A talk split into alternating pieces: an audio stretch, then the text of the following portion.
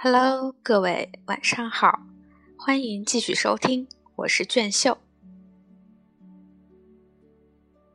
他注目看着他，他闭上眼，依然还在看着他。他呼吸着他的面容，他呼吸着眼前的一个孩子。他两眼闭着，呼吸着他的呼吸，吸取他身上发出的热气。这身体的界限。渐渐越来越分辨不清了。这身体和别的人体不同，它不是限定的，它没有止境，它还在这个房间里不断扩大。它没有固定的形态，时时都在形成之中，也不仅仅在它所见的地点存在，同时也存在于别的地方。它展现在目力所及之外，向着运动。向着死延伸而去，它是柔韧多变的，它在欢乐中启动，整体随之而去，就像是一个大人到了成年，没有恶念，但具有一种令人恐惧的智能。我注意看他把我怎样，他以我为用，我从来没有想到竟可以这样做，他的所为已经超出我的需求。却又与我的身体固有的使命相吻合，这样我就变成了他的孩子。对于我，他也变成了另一种物。在他本人之外，我开始认识他的皮肤，他的性器官，有着无可言状的温柔甘美。加一个男人的阴影应该在这个房间里出现，这是一个年轻的谋杀犯的阴影，但是。我还认识他，在我眼中还有待于显现。一个年轻的猎手的阴影，大概也从这房间里走过。但这个幻影，是的，我认识他。他有时也在欢乐中出现。关于他，我对他说过，对堤岸的这个男人，我的情人，我对他说过，我对他讲过他的身体，他的性器官。也讲过那不可言喻的温柔，也讲过在森林和有黑豹出没的河口地带、河流上，他是何等的勇猛。一切都在迎合他的欲望，让他把我捕捉而去，让他要我，我变成了他的孩子。每天夜晚，他和他的孩子都在做爱。有时他害怕，突然他担心他的健康。他发现他会死去，会失去他。这样的意念在他心中闪过。突然间，他又希望他真是那样柔弱。因此，有时他还是怕，非常害怕。他的这种头痛病也使他害怕。头痛发作，他变得面无人色，僵死在那里，眼上敷着进水的布巾，还有这种厌恶情绪。甚至厌恶生命，厌恶感一出现，他就想到好的母亲，他无端哭叫，想到不能改变事实，不能让母亲生前得到快乐，不能把害母亲的人都杀死，因为愤恨而哭泣，他的脸紧偎着他的面颊，吸取他的泪水，把他紧紧抱住，疯狂地贪求他的泪，他的愤怒。他抱着他，就像抱着他的孩子一样。也许他真是在抱着他的孩子。他戏弄他的孩子的身体，他把它放转来，让它覆盖在自己的脸上、口唇上、眼睛上。当他开始这样做的时候，他继续追随他所采取的方向，听之任之。是他，突然之间，是他要求他，他并没有说什么。他大声叫他不要说话，他吼叫着，他吼叫着说他不想要他了，不要和他在一起。又一次碰僵了，他们彼此封锁起来，沉陷在恐惧之中。随后，恐惧消散，他们在泪水、失望、幸福中屈服于恐惧。漫长的黄昏，相对无言，在送他回寄宿学校的黑色汽车里。他头靠在他的肩上，他紧紧抱着他。他对他说：“法国来的船快到了，将要把他带走，把他们分开。行车途中，他们都不说话。有时，他叫司机开车到河岸去兜一圈。他睡着了，精疲力竭，紧紧依偎在他身上。他吻着他，他的吻唤醒了他。寝室里灯光是蓝蓝的，有乳香的气味，在日暮时刻经常燃起这种香料。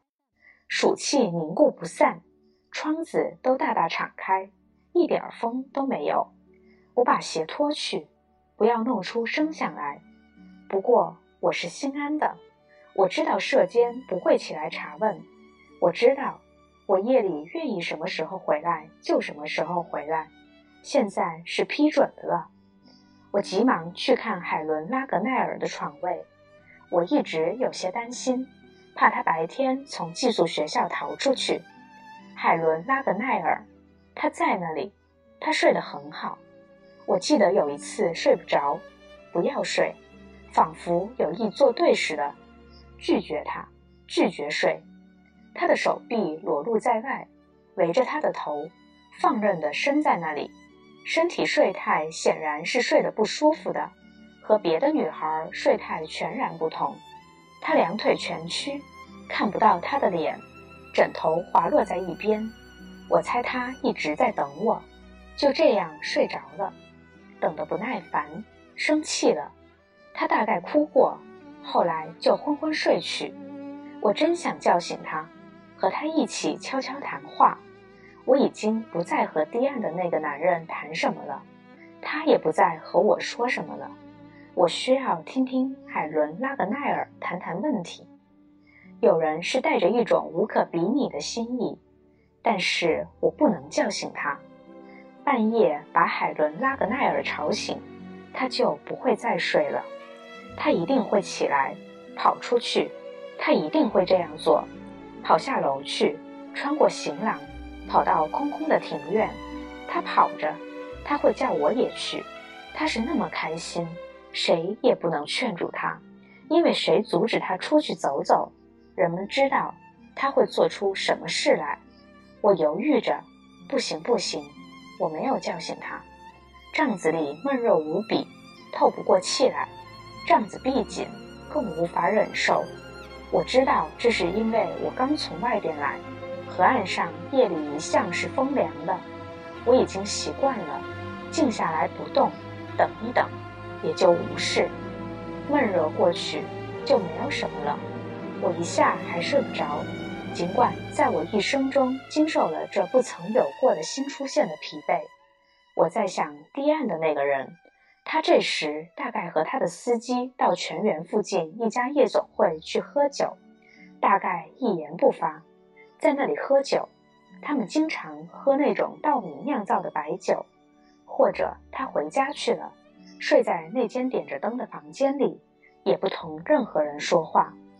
这天晚上，堤岸的那个人，他的想法我无法容忍，我也无法接受海伦·拉格奈尔的想法。他们的生活似乎太圆满，那似乎是得自他们自身之外。我不是那样。母亲说过，他这个人没有满意的时候，没有什么可满意的。我认为我的生活刚刚开始在我面前显示出来，我相信我能把这一点直言不讳对自己讲出来。我相信我隐约间已经感觉到对死的渴望。死这个字儿，我已经无法把它和我的生命两相分开。我觉得我隐约间又渴求孤独。同样，自从我离开童年期，离开我那个可怕的家族。我也看到，我不再是孤独一个人。我要写几本书，这就是我在现实之外，在这无边无际的大沙漠里所看到的。而我的生命正是在大沙漠的特征下，在我的面前展现出来。西贡拍来的电报上写的是哪几个字？我已经记不清了。可能写的是我的小哥哥已经死去，或者。应上帝之召走了，我依稀记得是上帝召去了。我记得很清楚，不是他，电报不是他派来的。我的小哥哥死了，最初不能理解，后来，仿佛从四面八方，从世界深处，悲痛突然汹涌而来，把我淹没，把我卷走了。我什么也不知道了，除了悲痛，我已经不存在了。是怎样的悲痛？这是怎样的悲痛？我也不知道。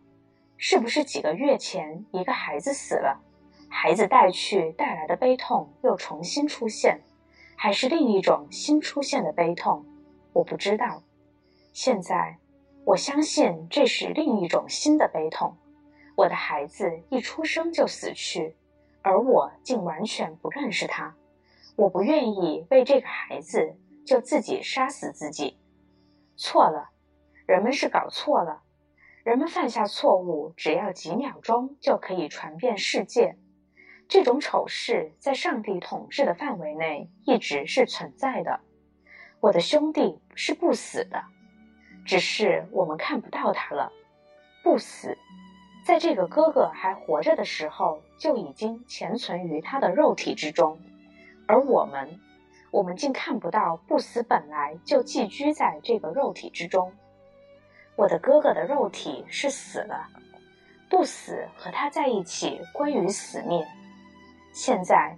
这个曾有什么寄居于其中的肉体是没有了，这种寄居也没有了，但是这个世界照样运行不止。人们是彻底的错了，谬误已遍及宇宙万物，可耻的丑闻也是如此。在小哥哥死去的时刻，这一切本来也应该随之消失，而且是通过他。死就像是一条长链，是从他开始的，从小孩子开始的。孩子死去的肉体，对于以他为因而发生的许多事件，是无知无觉的。他二十七年生命，不死就隐藏于其中。他叫什么名目，他也不知道。我比任何人都看得清楚，所以。我已经有了这样的认识，这本来也很简单，即我的小哥哥的身体，也就是我的身体，这样，我也就应该死了。我是死了，我的小哥哥已经把我和他聚合在一起，所以我是死了。应该把这些事情告诉人们，让他们明白，不朽就是朽，不死就是死。不死也可以死去，这是已经发生并且继续还在发生的事实。不死也未见得就意味着这样，它就是那种绝对的两重性，它不存在于具体的细节之中，它仅仅存在在原则上。不死本来就寄托在存在之中，有些人在不知对之有所为的条件下，是能够把不死寄之于存在的。同样，另一些人在相同的条件下，在不知能够那样做的条件下，也可以在这些人身上把不死寄托在存在之中。要告诉他们，这是因为不死觉察到生命是不死的，因为不死原本就寄托在生命之中。要告诉他们，不死不是一个时间久暂的问题，不是一个不死的问题。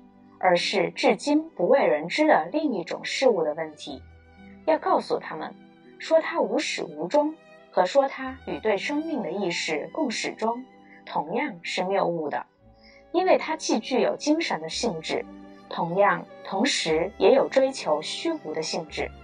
请看沙漠的将死的沙粒，小孩的死去的肉体，死是不到这里来的，在这里它就停止了，在外部逡巡。绕开，离去。